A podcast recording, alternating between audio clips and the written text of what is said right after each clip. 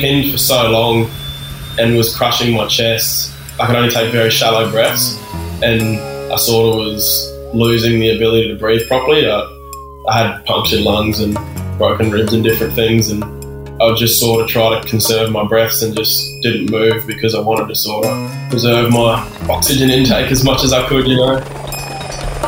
Bristol Centre and all stations in the Charles area, one up 458 King Air. Still breathing okay at the moment. Is it a big property?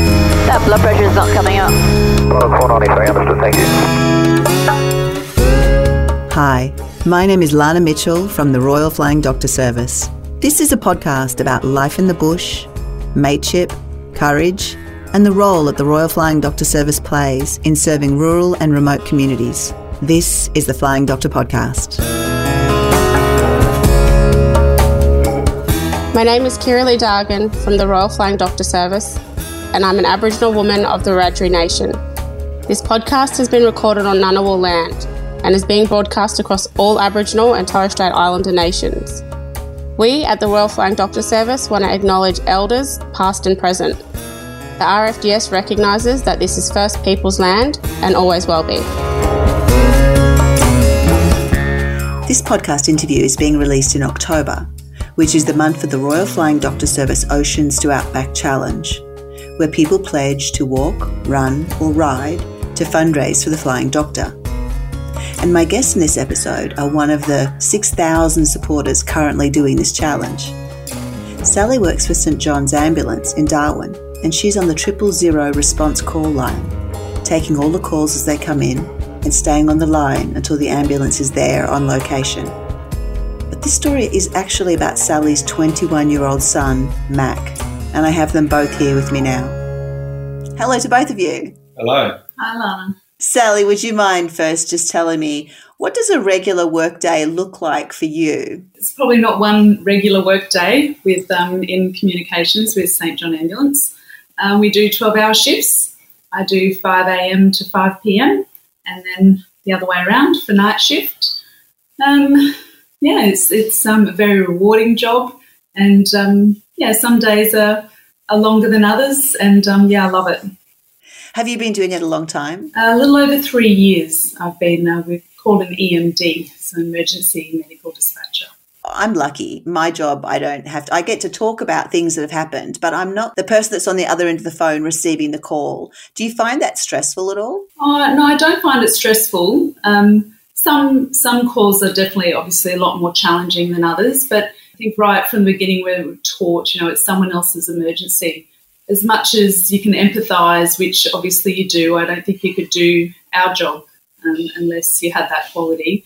Um, we certainly uh, stay very professional, and you know, when we're helping them through, ultimately is you know the worst day of their life. You become that calming influence Yeah. on the other end of the phone. Yep, yep. It's our role to, to help them through that that emergency um, and to provide that that care um, and that instruction um, until help Mm. arrives. Hmm, I can understand why that's so rewarding. Yeah, it is. G'day, Mack. We'll come over to you. Thanks for coming to chat with us today. Now, you're the oldest son of Sally and Ben, is that right? Yeah, I'm the eldest of four kids. I'm 21, and then my sister Victoria is 19. My sister Elizabeth is 16, and my brother Ewan is 13. Now, you have been working doing mustering. Is that something that you've just alwa- always had a passion for, or how did you end up out on stations and doing the work that you've been doing? My family, on dad's side particularly, has a bit of an agricultural background, and I don't know, I just always was interested in it. And one day, bit the bullet and said I didn't want to do my apprenticeship anymore, and headed for the bush. Was it um, the horses or the bikes or the cattle or the, the landscapes or the remoteness? What is it that you love about it? It is definitely horse and cattle work. Interests me a lot. I just yeah enjoy the land. I love being on the land. I get a bit sick of being in town after a while. Have you developed a huge number of um, of social connections and networks as a result of, of doing the Jackaroo type of work? Do you end up with a massive network of friends all over the place? Definitely, you meet a lot of people and get to travel around a fair bit, and everybody ends up becoming mates. And that's what I like. Something I like about the bush is that I could call up any number of people and say, "Hey, you got a job for me?" and most of them Yeah. want to help me out. You know, Now, you were working at Fitzroy Crossing. When was this? uh, this was in June last year, so June 2021. You were travelling. Uh, I understand that you and Josh, um, a, a colleague, were were travelling. Where were you heading to or, or coming back from? We'd just been in town on a day off and had gone in just to have lunch and buy some uh, supplies and that sort of thing. And we were on our way back to the homestead. We had to drive about 60 k's out of town, and then that was all on bitumen and then turn onto the dirt road. It's a pretty atrocious dirt road. How long is that road to get out to the station? I'd say between 50 and 80 kilometres. Could you describe the landscape for me, Mack? Like, what does it look like for anybody that hasn't been out to this remote part of Western Australia? What does it look like? Yeah, that sort of northern central part of Western Australia is very. It seems very hilly when you're on the ground, but as soon as you're in the air, it's very flat. There's not a lot of massive trees or foresty sort of area. A lot of grasslands and ant mounds and beautiful sunsets over long horizons. It's you, we were sort of we were sort of surrounded by mountains the whole time. It's a good looking place. Yeah. What were you and Josh driving? Uh, we're in my 75 series Land Cruiser. So, what happened? So we were on our way home from lunch and buying a few things. It was right on sunset, and I had the sun on my right shoulder. And I'm not terribly sure exactly how it happened. I hit my head quite hard and don't really remember. And it's all very vague, but I do remember sort of feeling the back end of my car slide out. We'd gone off the side of the road to avoid corrugations, and like we'd gone down into a table drain to avoid corrugations and bull dust and we're coming around a right hand bend. And as I've come back up onto the road, I've lost control, going about 80 or 90 kilometres an hour. And we rolled the car an unknown amount of times. And yeah, I think I got knocked out for about between 10 and 30 seconds. And when I woke up, I was underneath the vehicle with my knee pinned to my chest, my right knee pinned to my chest, and my left leg the car was upside down and my left leg was out of the, the footwell on the driver's side. The roof had come off and I was caught between where the roof and the door join, and my knee was out of the was out of the window sort of part, if that makes sense. Oh my gosh. So, what did you do? Did you, where was Josh? Josh had been ejected from the car. He was about ten meters from where I was laying under the vehicle. He'd hit his head quite badly and was knocked out initially. Yeah, he, he didn't make a lot of noise. I tried to call out to him once I woke up, and uh, he did respond somewhat, but he wasn't in any way conscious, and he doesn't recall any of it, as far as I know.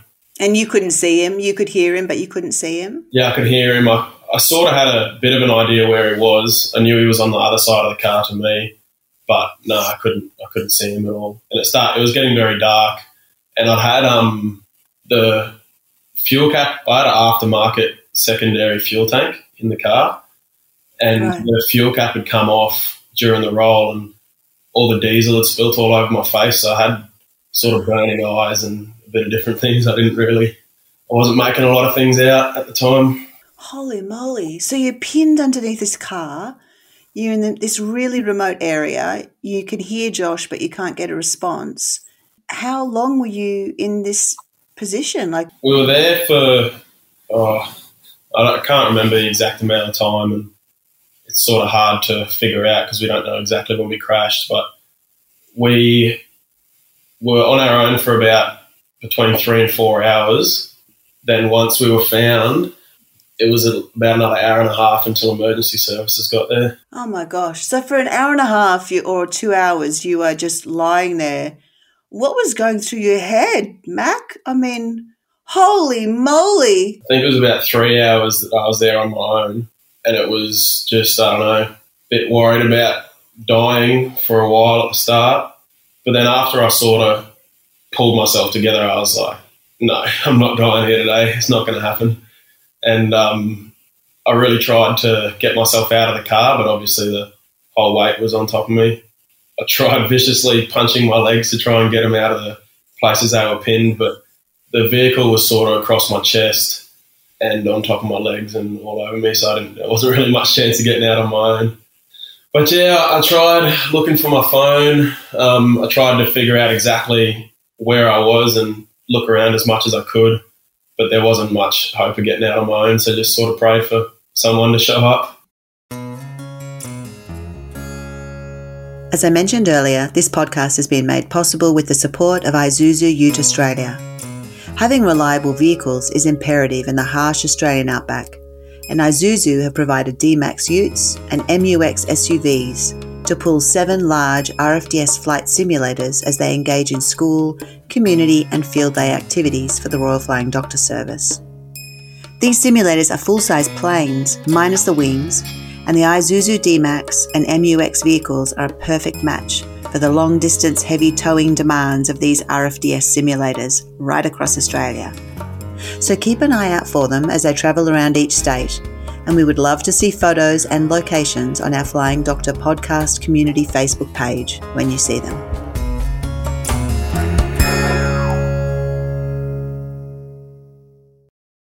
You must be a hell of a strong kid, I gotta say.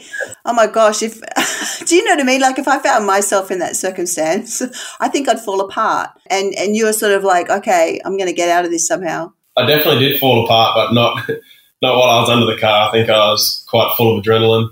But um, Right. towards the end of it, before my boss showed up, before my boss found us, I'd been pinned for so long and was crushing my chest that I couldn't breathe properly. I was having to, like, a, I could only take very shallow breaths. And when my boss wasn't too far away, I sort of was losing the ability to breathe properly. I, I had punctured lungs and broken ribs and different things, and I would just sort of try to conserve my breaths and just didn't move because I wanted to sort of preserve my oxygen intake as much as I could, you know. Okay, so now Sally, you meanwhile were in Darwin, and I presume you had no idea that anything had happened because obviously nobody had found Mack and Josh. So you are totally unaware. Would that be right? Yeah, absolutely, Lana. Um, ben and I were asleep, and um, Jo- I think Josh had just left, and Mack was being loaded into an ambulance. And yeah, we got a phone call from Laura to say that the boys had been in an accident. I think that was around one or so in the morning um, by the time we were contacted. Um, I was actually sleeping in Mack's bed that night because Ben was snoring. so I was, I was a bit confused when Ben woke me up because he'd received the call. And um, yeah, then obviously there was no more sleep for the rest of the morning. We um, we didn't get to talk to Mack until about oh, three or so in the morning. Uh, one of the police officers that were with Mack in hospital gave us a call off her mobile phone, uh, which was oh, it was Oh, so wow. good yeah, to hear his voice. Uh, well, Mack, how did you get to hospital? Okay, so your boss shows up. You must have been seriously relieved to have somebody on the scene. What did you ask for your boss to do? Water. I was desperate for water because my mouth was so dry from all the bloody diesel all through it and just oily and rank. But yeah, I just, oh, I remember just saying, oh, please give me some water right now. Um, but yeah, I, I needed, I really wanted the weight lifted off my chest, obviously. So the boss was able to find the wallaby jack that I had in the back of the car that was flung, I don't know where it was, but it was nearby. And he jacked just the back, he jacked the tray up a tiny bit to just to relieve a little bit of pressure. I wanted him to try and get the whole car off, but luckily he was smart enough to know that when you've been trapped for a while, not to just release all the pressure. Yeah, I'd had I'd had circulation cut off to my legs the whole time, so it was very good that he didn't get me straight out. Were you were you in a lot of pain, Mack, or was the adrenaline still running and you were just, you know, somewhere else? The only pain I could think of was in my back because I was sort of curled up like a prawn. Mm. My muscles were stretched very heavily in my back, and I had a lot of tendon damage in there. And I just remember fit like it feeling so. You know, you stretch a muscle for a long time, and it just gets that it's a bit of a Yeah. stinging sort of feeling, I suppose. Obviously, after the ambulance got there, they gave me a lot of blood thinners and hydrated me and all sorts of different things. They gave me blood thinners because when I was obviously when they get me out of this car, all my blood I hadn't had oxygen for a long time, and I think when your blood's that um, heavily deoxygenated, if that's a word, oxygenated, Lacking oxygen. lack of oxygen there. Your blood needs time to be reoxygenated. And, How did they get the car off you, Mack? well, they tried a few different things. The volunteer fire brigade were awesome. They tried everything they could to do it as quickly and pain free as they could. But I was put into a neck brace and was told to lay very still. Obviously, they're scared of spinal injuries, and they at first they tried to cut me out from the other side of the car, so take the passenger door off and pull me straight out from underneath. But that didn't work. That was their first go. It wasn't going to happen. They ended up using the crane on the back of the firefighters.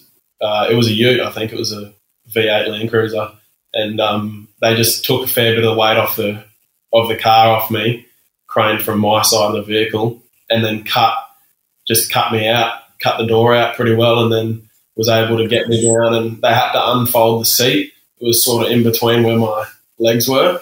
Yeah, they unfolded the seat and got me straight out, and then I, I grabbed the back of the car and tried to pull myself up because I thought, you know, I was just so happy to be free, obviously full of adrenaline and pain medication and things. And I, one of the doctors had to pin me down, like force me to the ground and said, oh, don't you bloody move, for God's sake.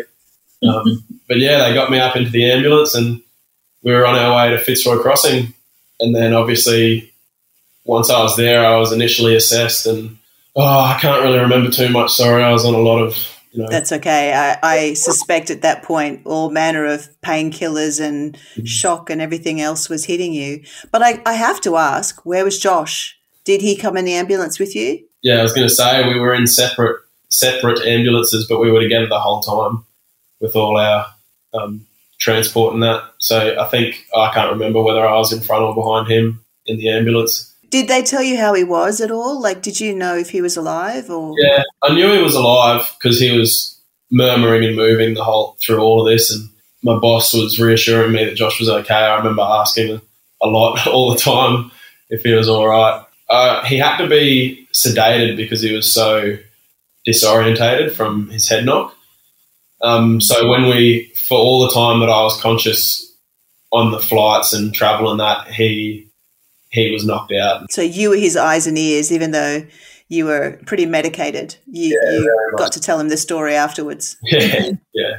Were you and Josh wearing seatbelts, or how did how did it end up that he was flung and you ended up crushed underneath a car? No, we hadn't. We stopped at the turn off to the dirt road for whatever reason. I can't recall, but we left our seatbelts off. Common practice in the bush.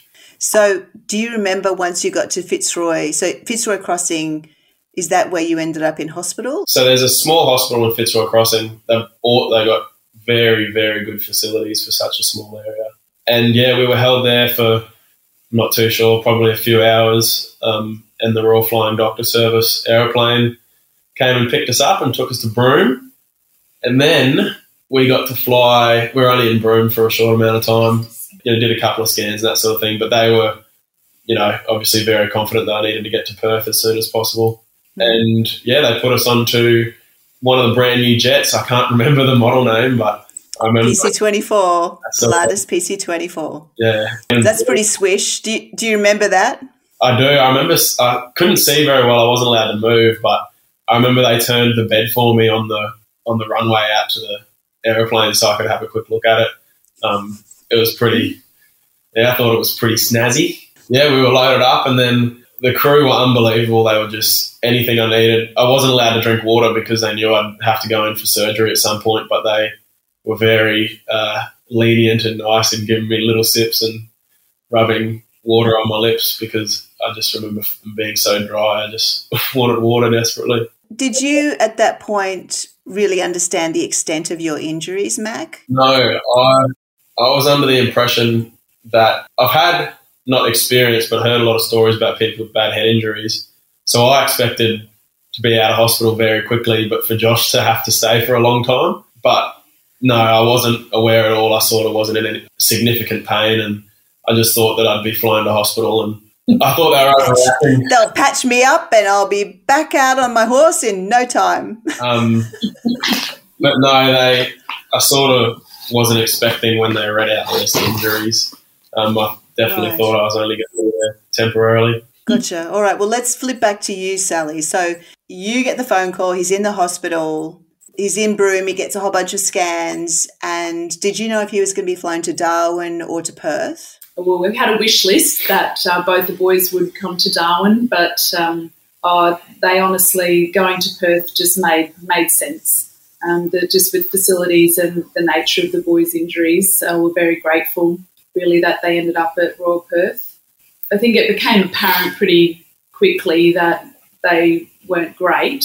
What were you told? Because at this time, you know, by now I'm hoping they've assessed them. And of course, you work for St. John's. So I'm hoping that they're giving you a little bit more, you know, concrete information other than just, oh, by the way, your son's been in an accident. He's alive, but we're trying to figure it out. We didn't feel too too bad just knowing, you know, that we had the opportunity to talk to Mack. That was very reassuring. Mack did tell us his injuries. He doesn't remember. He, he probably said a lot of stuff that he doesn't remember.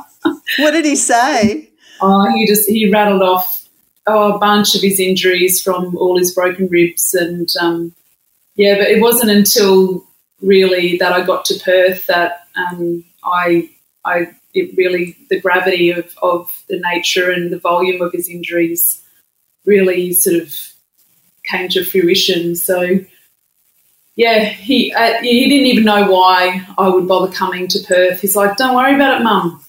No, you don't need to come." So yeah, I um I know Josh's mum Tammy. She got there. Uh, the boys' accident was Monday. Tammy was there Tuesday evening, and I arrived uh, Wednesday. Yeah. So just- what did the doctors tell you? Would you tell me what that that long list of of uh, sustained injuries was? What did you end up being told? so both the boys were in ICU um, at opposite ends. Uh, Josh, with his um, the head injury, had multiple, a uh, lot of multiple, very small bleeds all over uh, his brain. So Joshy was still asleep at that point. They had him intubated, um, and Mack was awake, but yeah, just drugged to the eyeballs. Um, their main concern at that point was the they call the rhabdomyolysis. His um, kidneys, luckily, had, had kicked back in and um, were doing the job on their own. Um, that the levels from that rhabdomyolysis were extremely high, so they were keeping a really close eye on that. He um, And that was because of the crush injury, right? Because of the his whole abdomen got crushed um, by the car. like that that leg because it was stuck and the angle it was stuck on and, and no blood supply for so long that was a big concern um, he didn't have a lot of sensation in that that left leg at all and the size of it, it was, was quite enormous but you know just young and fit these things seem to rectify a lot of his injuries those sorts of things rectify themselves but oh, the list i can never remember he had um, uh, a lot of fractures to his vertebrae. The main concern too there was L1, 2, and 3. So they were full fractures which um, had to be stabilised. So he went into surgery about day three, I think, of his hospital stay. Um, I think he ended up with about 11 fractured ribs. Uh, he dislocated his left shoulder, lots of muscle tears through all his abdomen, pneumothorax, I think both lungs, um, but they were small enough that they, with time, they self rectified. Does that mean punctured lungs? Is that what that means? Yeah, you can go with the rest of the list, mate. I think I can explain it in a bit more Yeah. English terms. I like to, when I tell people, I like to go from head to toe. Okay, give us the list, head to toe. And a big cut on the back of my head. Well, it probably did need stitches, but it was sort of overlooked. It was hard to look at the back of my head, but it was all right. Um, I broke two of my cervical vertebrae in my neck. Um, I dislocated my left shoulder um, and injured my brachial plexus nerve. So nerves. I couldn't move my left hand very well, or my left arm at all, really. I tore all the tendons in the muscle belly of my left arm, in my forearm. Um, I broke 11 ribs, punctured both my lungs, ruptured my spleen, tore my liver, both my kidneys failed, broke, just very, very minorly broke my hip. Mm. And then, yeah, obviously broke L1, 2, and 3 in my lower back. They had to be stabilized by pins and screws. I had all tho- that rhabdomyolysis or whatever it's called in both my legs. They were both very swollen and ended up losing almost all of my muscle mass in both legs just from lack of blood to the muscles. And I dislocated and broke my left foot as well. Oh, left ankle, sorry. Oh my gosh. So, how many surgeries did you end up having to have? I had to go into um, theatre twice to relocate my ankle because it was so severely dislocated. And I just had the one surgery on my on my lower back to stabilise the spine. Those internal injuries were um, were sort of contained, I suppose, the, the ruptures and whatnot, and the lacerations um, of his organs, so that they were able just to look after themselves. So he didn't need any surgical intervention for, for those injuries, which was very lucky. Yeah. I, I guess, you know, the question could be, you know, what happens if you take a, a car and flip it over upside down and, and stick a 21 year old underneath it? What happens? And the answer is Mack. Um, Yeah. But were you in hospital for a really long time? Did it? How? What was recovery like uh, for you on that journey? I think we're in Perth for just over three weeks, and then we were in Darwin for another week. But I was pretty lucky that my injuries were very treat from home. I had to go into hospital a fair bit, a couple of times a week Mm. after we left hospital. But yeah, it was only really it was only really four solid weeks in hospital before I was allowed to go home. Wow. And what about Josh? Where's he?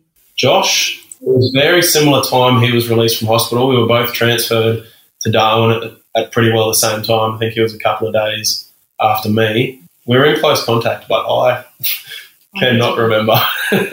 Lana, because of COVID, we were very keen to get home. So, had we not pushed so hard and Royal Perth, Perth Hospital being so amazing to help us out, and we, of course, had our other three children here at home and had friends and family helping out and looking after the kids. We pushed really hard and, and um, were very, very fortunate to get home a lot sooner than what we would have ha- had we chosen just to stay in the system in Perth and um, the, both the boys were being transferred to Fiona Stanley for rehabilitation. Um, and that's what happened to Joshua. So Josh was transferred across to Fiona Stanley. Um, and yeah, we, we managed to avoid that and get Mack and um, Ben and I on a flight home absolutely sooner than what we would have had we stayed in Perth. He made it home before his birthday, turned 20. Quiet birthday. So, Mack, um, how are you today? Like, ha- have you managed to um, recover fully? Are you able to do mustering anymore? Are you able to ride a horse? Like, how are you physically? After about or a little over six months, I was cleared pretty well completely. I was fully cleared to go back to work. Um, I'd been on light duties for uh, about a month and a half prior to that. Um, I still have dramas with my back and unfortunately had to leave my job this year. I was back contract mustering again over in the West. But yes, had to leave just because I had lots of doctor's appointments and things to go to and was getting a fair bit of pain in my back riding a motorbike. But horses don't give me much trouble at all. I think you can sort of move with the animal a bit better than bouncing around on a motorbike. Yeah. Josh has done really well. He's um, returned to uh, do the season with um, with the bosses that, that the boys, when they had their accident, accident were employed by. So, yeah, Josh is doing really well. Oh, that's great. Yeah. So, Mack, do you have any like reflections or lessons learned as a result of what happened? Yes, definitely. I would pay a bit more attention to driving uh, rather than being careless and reckless as you are when you're young. It's sort of been a little bit of a not a blessing, but I, I, I definitely don't. I'd rather I didn't crash, but it's been good. A lot of lessons learnt, and I definitely don't take life for granted as much as I used to. Would, would you have any advice for anybody else that's a young adult that's out there mustering um, or working in remote areas? Would you have any advice for anybody like that? Uh, I'd say have fun. It's the whole lifestyle of the job is, you know, having a good time and enjoying your work, but just know your limits and try not to push them too far. Not that I push mine, but just be careful because your life can change so quickly. What can be a minor, I don't know, miscalculation can turn into a very serious accident. Yeah, absolutely. And Sally, do you think that that call that you received about your son, was that call worse than your regular day to day job triple zero calls in that it was your own son and you didn't know and he was so far away and you had no way of being able to do anything about it?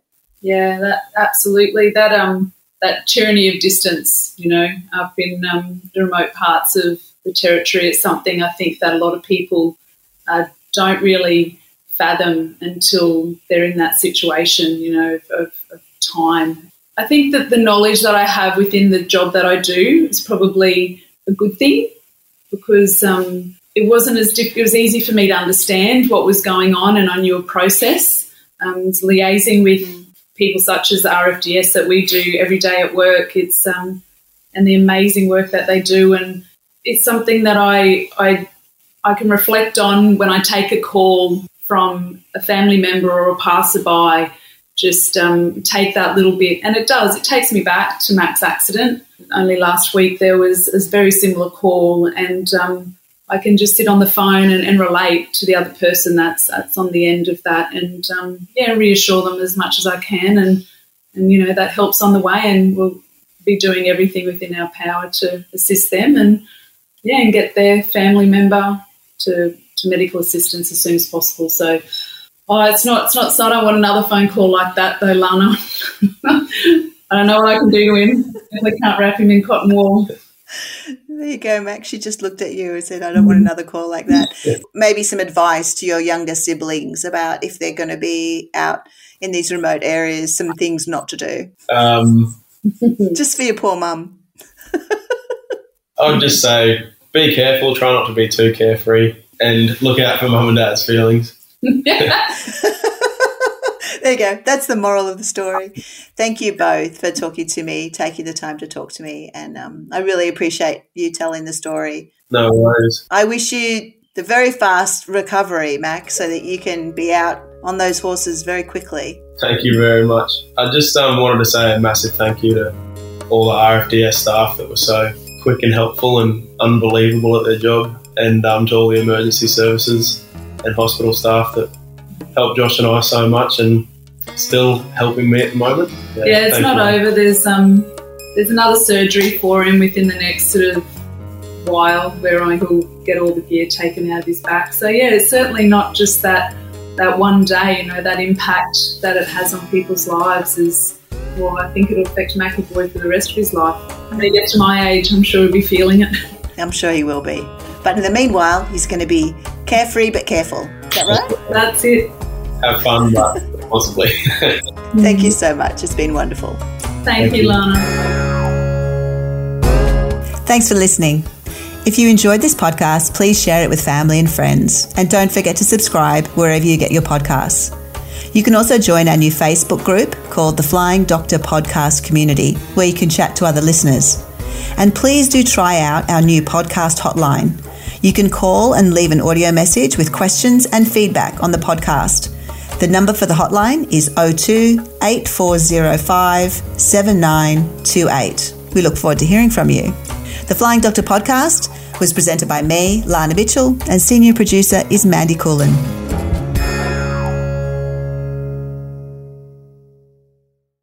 Before I head off, I just want to thank one last time our sponsor and major national partner, Isuzu Ute Australia. Isuzu is committed to supporting the communities in which the RFDS operates, and this podcast would not be possible without their support. To learn more, search Isuzu Ute online.